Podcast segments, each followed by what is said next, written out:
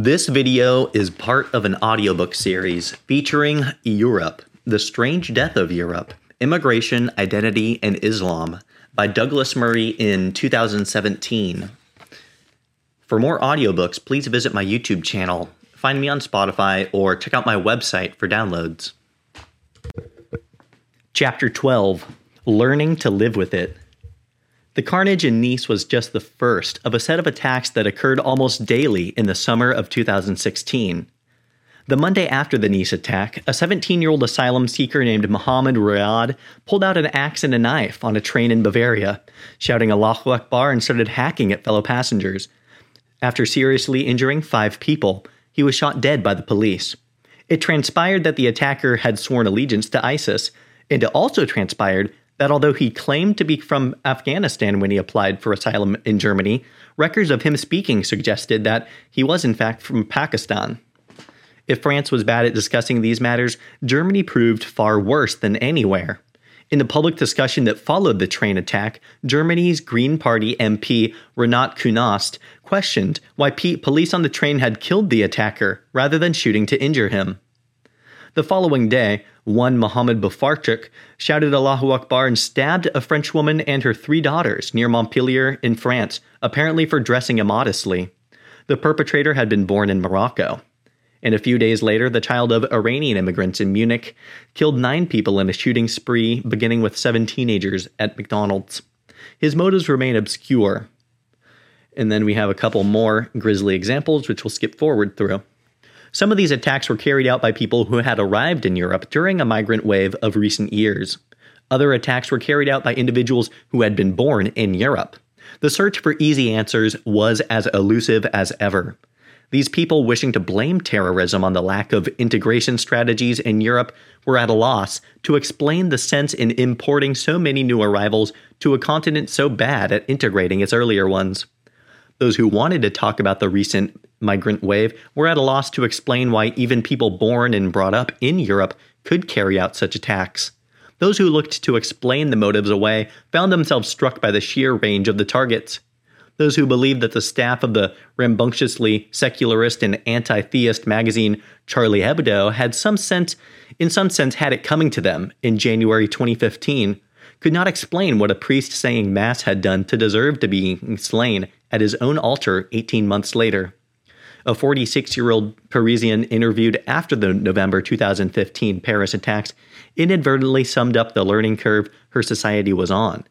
In an unfortunate word of the use, uh, use of the word just, she said, quote, Every Parisian w- has been touched by these attacks. Before it was just the Jews, the writers, or the cartoonists. End quote. If this was all terrible for Europe's view of itself and its future, it still had worse to discover. The terrorist attacks may have presented the public with the clearest reason for growing concern. But other equally and in some ways even more basic worries emerged over something that was perhaps more unmentionable.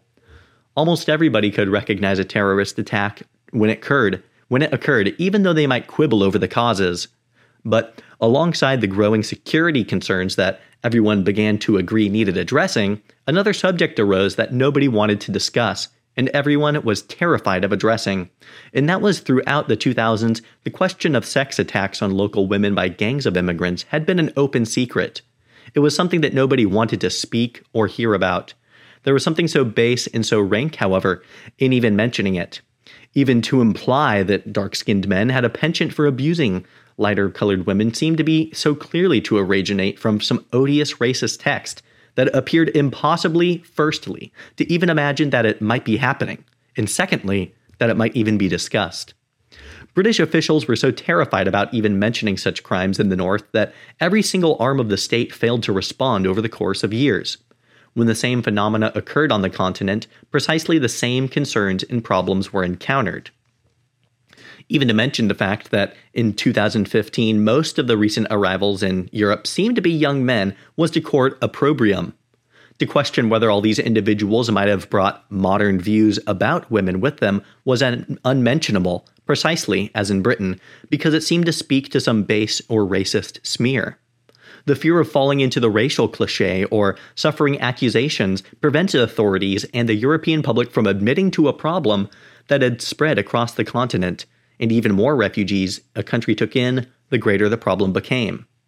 And then we have a couple paragraphs of some quite in depth stories of these perpetrations, which I'm going to skip through.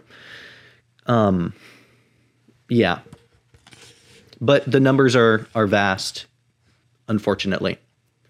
Eventually, this unmentionable subject became so bad that in September of 2015, officials in Bavaria began to warn local parents to ensure that their daughters did not wear revealing clothing in public. Quote, revealing tops or blouses, short skirts or mini-shirts could lead to cultural misunderstandings, end quote, one letter to locals warned. In some Bavarian towns, including Mering, police warned parents not to allow their children to go outside alone, and local women were advised not to walk to the railway station unaccompanied. On a daily basis from 2015 onwards, there were reports of rapes on German streets, in communal buildings, public baths, and many other locations. Similar events were reported in Austria, Sweden, and elsewhere, but everywhere the subject of rape itself remained underground, covered up by the authorities, and deemed by most of the European media not to be a respectable news story. Unusually, in December of 2015, the New York Times reported on the classes that Norway was offering migrants who volunteered to learn about how to treat women in a Western society. These lessons were aimed at countering Norway's increasing rape problem by explaining to refugees that, for instance, if a woman smiled at them or dressed in a way, that did not mean that she was inviting them. These lessons to people who, in the words of one of the organizers, had never before seen a miniskirt, but only a burqa, confused some of them. One 33 year old asylum seeker explained, quote, Men have weaknesses, and when they see someone smiling, it is difficult to control. He continues, speaking of his own country of Eritrea, if someone wants a lady, he can just take her, and he will not be punished. End quote. In this clash of sexual cultures had been simmering ac- across Europe for years, but it was an indelicate, noxious subject for the mainstream to discuss. Only on the last day of 2015 did it break out on such a large scale that it could no longer be ignored. But the events in Cologne on New Year's Eve 2015 leaked out slowly, to begin with, the mainstream media did not report the events, and only after seven day, several days, and thanks to the blogosphere, did the continent, let alone the rest of the world, learn what had gone on.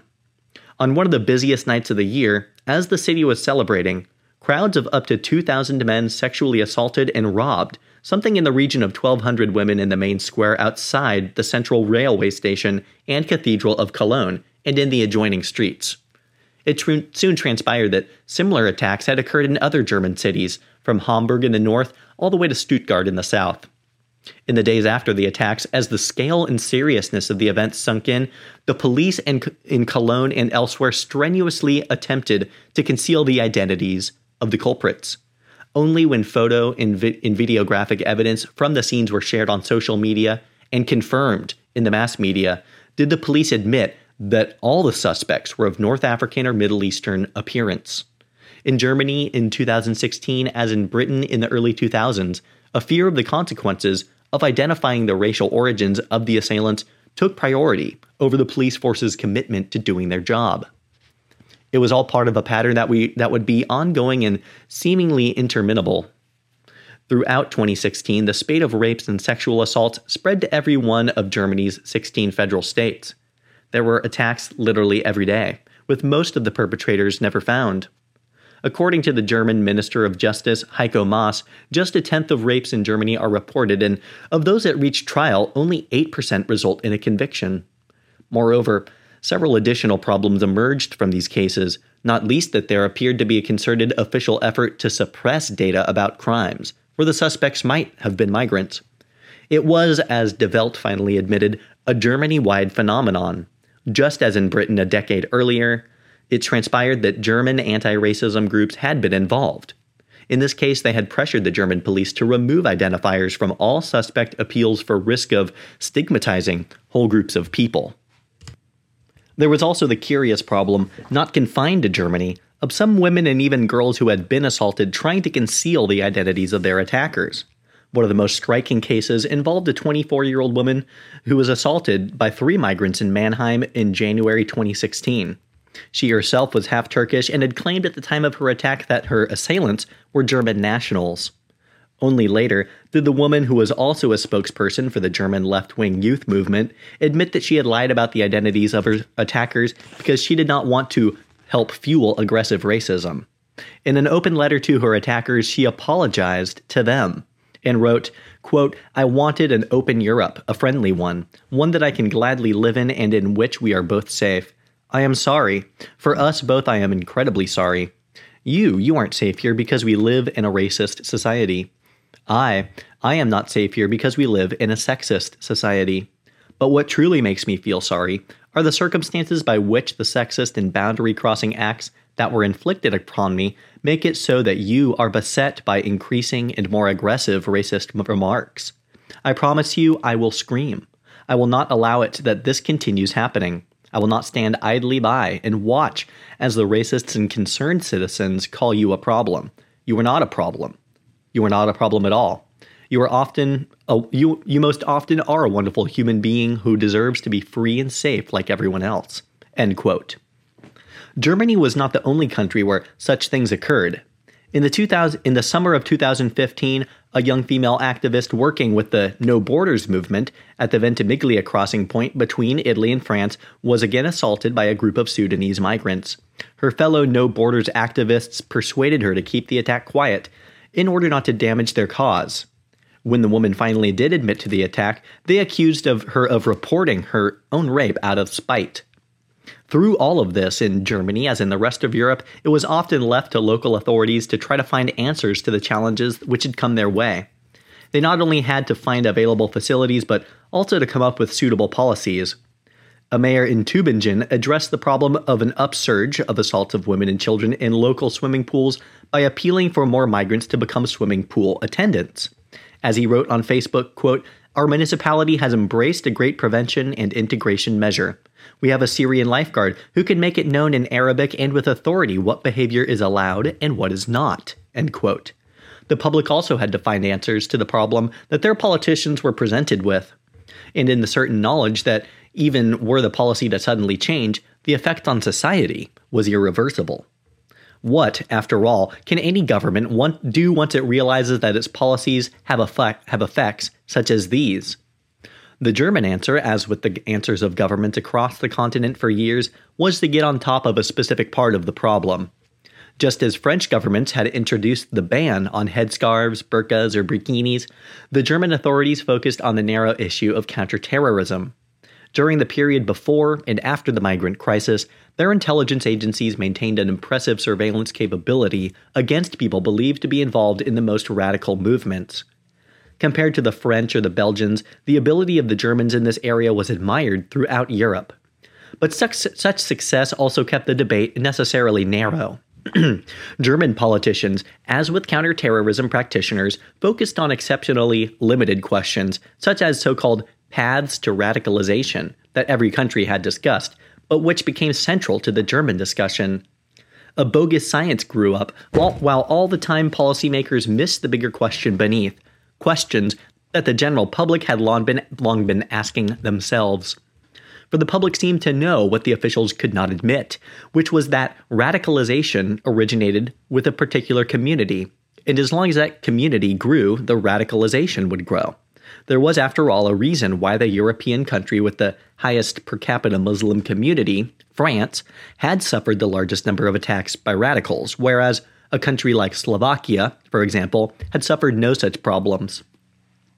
At such times, the gap between what the public can see and what the politicians can conceivably say, let alone do about it, became da- dangerously large. That was a powerful sentence. I'm going to read you again. At such times, the gap between what the public can see and what the politicians could conceivably say, let alone do about it, became dangerously large. An Ipsos poll published in July of 2016 surveyed public attitudes towards immigration. It revealed just how few people think that immigration has a good impact on their societies. To the question, would you say that immigration has generally had a positive or negative impact on your country? Extraordinarily low percentages of people in each country thought by then that immigration had had a positive effect. Britain had a comparatively positive, positive attitude, with 36% of people saying they thought immigration had a very or fairly positive impact. Meanwhile, only 24% of Swedes felt the same way, and just about 18% of Germans. In Italy, France, and Belgium, only 10 to 11% of the population thought that immigration had made even a fairly positive impact on their societies, these countries in which the surge had occurred the most powerfully. Following such a migration surge, coming after decades of variations on the same theme, how could European governments expect to be listened to, even as they spoke with great force and determinations previously on those issues of immigration and integration? Aside from the fact that, for a government like Germany's, this would entail the repudiation of policies decided upon just months earlier, there is the problem that the rhetoric had long ago worn thin. It had been worn thin by politicians across Europe, from both the left and the right, by Michael Howard and Gordon Brown, by Michael Ricard and Nicolas Sarkozy. Europeans had spent decades witnessing the gap between rhetoric and reality, the inflated claims and the simultaneous implausibility of those claims. They had even heard some send them back rhetoric, ugly as it was, and realized it was no more true than any of the other claims. Back in 1992, there had been an upsurge of illegal migrant boat landings on the southern shores of Spain. It was government policy to return Moroccans who had entered Spain illegally, and deals with the comparatively friendly and helpful government of Morocco still held. But the government of Rabat refused to take back any non Moroccans who had sailed from their shores. And although such illegals could be held in Spain for up to 40 days, they were then given their expulsion papers and expected to leave the country within a further 30 days. As in the years before and after, the vast majority sp- stayed, expulsion papers or no. One reporter covering this in 1992 interviewed a 19 year old from Algeria. Where would he be heading? He says, I have lots of family in France. And how would he get there? Across the mountains, of course. He had mailed his passport on ahead so that his relatives, or to his relatives, so it not, could not be confiscated on the way. Almost all the other people, also being temporarily detained by the Spanish authorities, were sub Saharan Africans, and all said that once they were released from detention would head north into Europe. Then, as now, the Spanish and Moroccan authorities announced new deals, frameworks, and solutions. Then, as now, the ability of many officials on all sides to turn a blind eye to the trafficking, and a decision, once the migrants were in Europe, that it was easier to let them drift on up into the continent, made all such deals and solutions little better than meaningless. The same story had played out itself across Europe. Even while he took immigration to country changing levels, Tony Blair had sometimes wanted to look tough on immigration. In 2000, there were 30,000 failed applicants for asylum in the UK, a third of the 90,000 who had applied for asylum in 1999. In that year, only about 7,500 failed asylum seekers had been removed from the country. The target was decided to be impossible to, to achieve and too divisive, politically difficult, and financially costly to achieve. For parties of the right, fearful as they were of the attribution of base motives, it remained even harder for them to get a grip on the problem. As a stunt in, 2006, in 2013, under a conservative majority government, the Home Office organized a number of vans with advertising posters along the sides to drive around six London bu- boroughs where many illegal immigrants lived. The posters read, quote, in the UK illegally, go home or face arrest, followed by a government helpline number, end quote. The posters immediately, obviously, became politically toxic the Labor Shadow Home Secretary, Yvette Cooper, described them as divisive and disgraceful. The campaign group Liberty not only branded the van's messages as racist, but also illegal.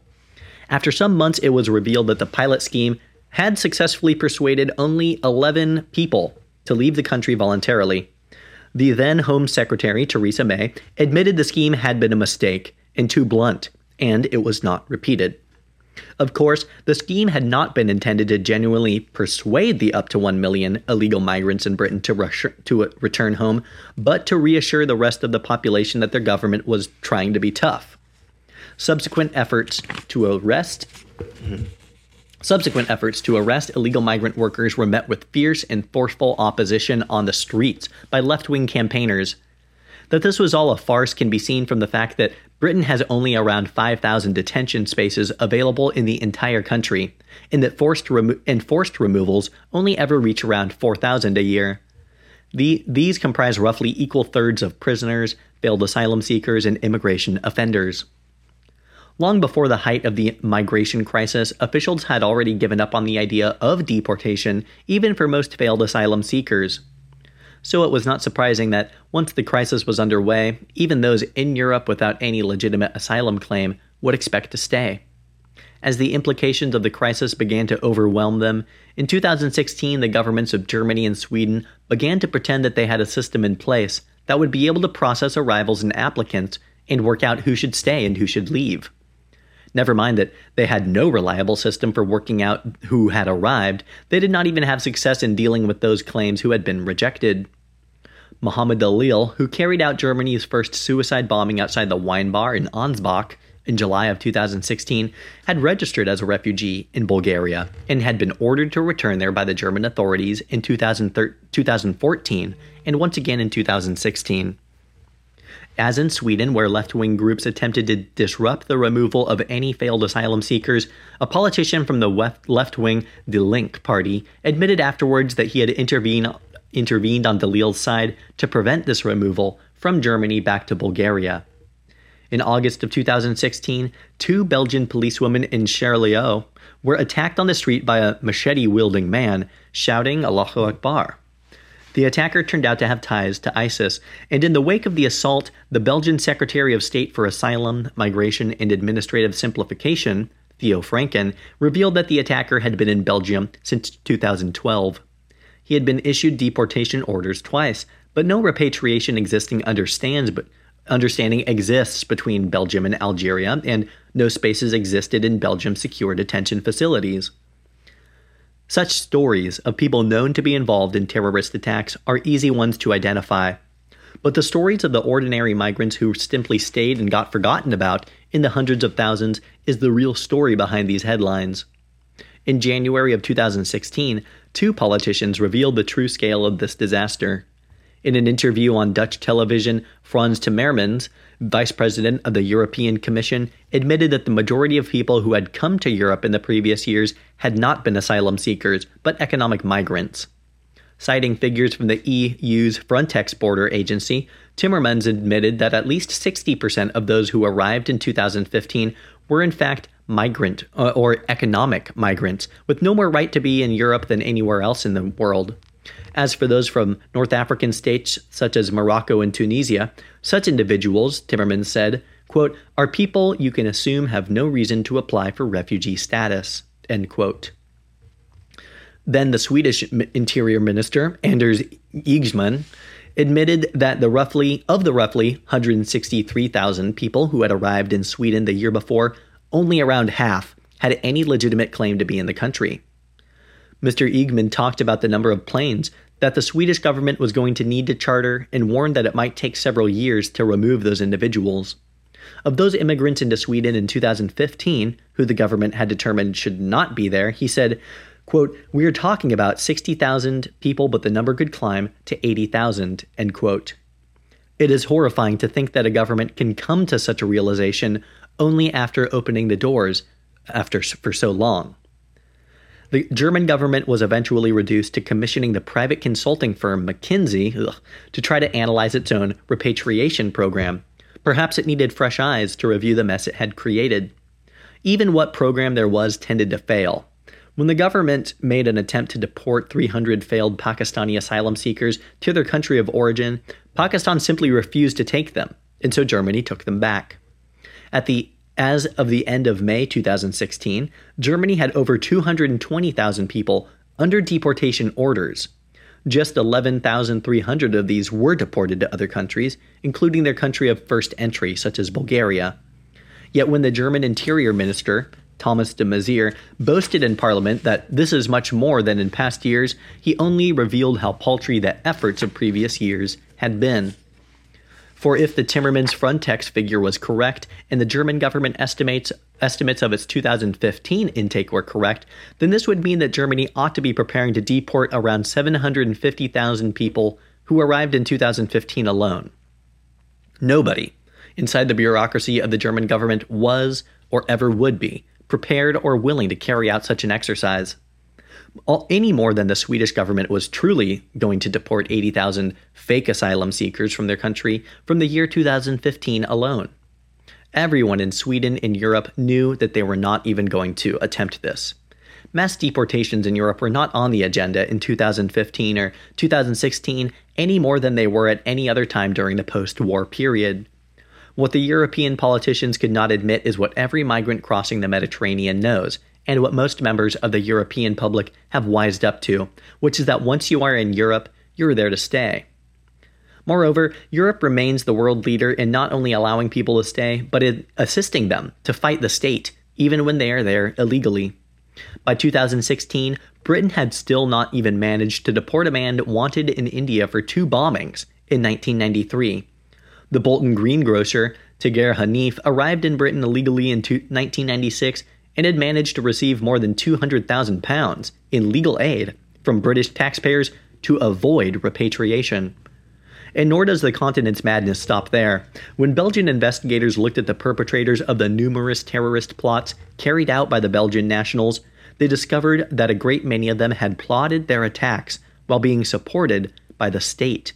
Indeed, Salah uh, Abdeslam, the lead surviving suspect of the November 2015 Paris attacks, had collected unemployment benefits to the tune of 19,000 euros in the period preceding the attacks.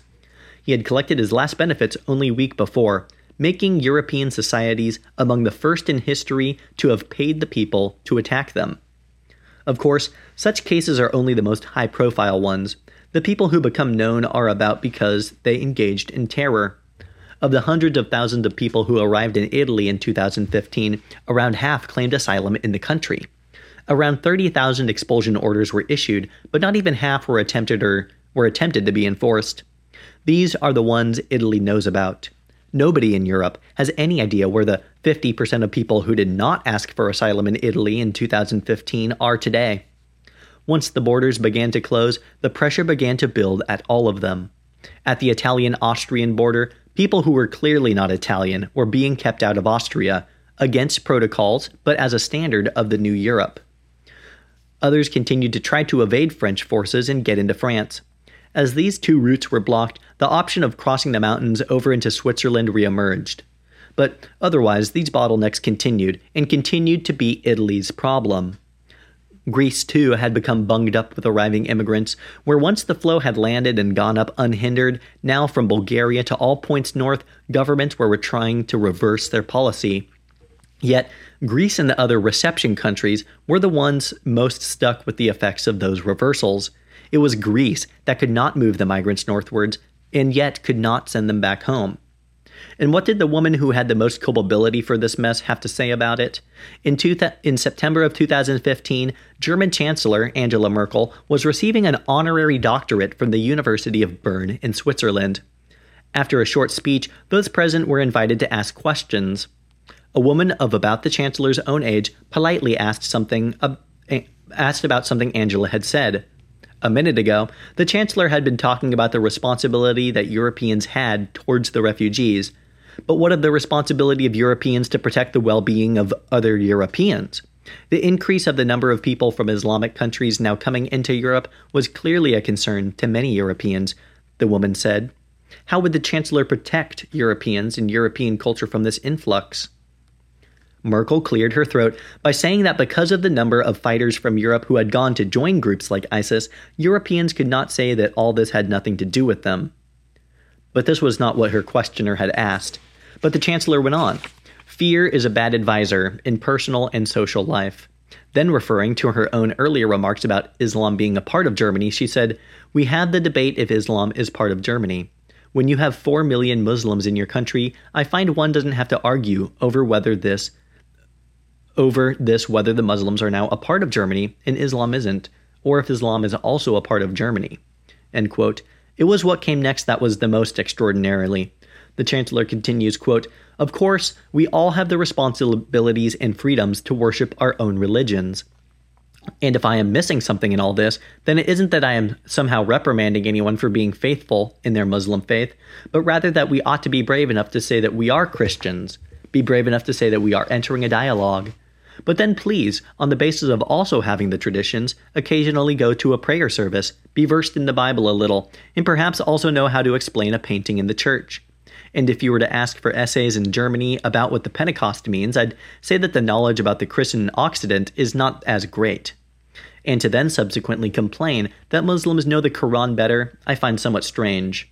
Perhaps this debate can lead on occasion to us considering our own roots and gaining a little bit more knowledge about this.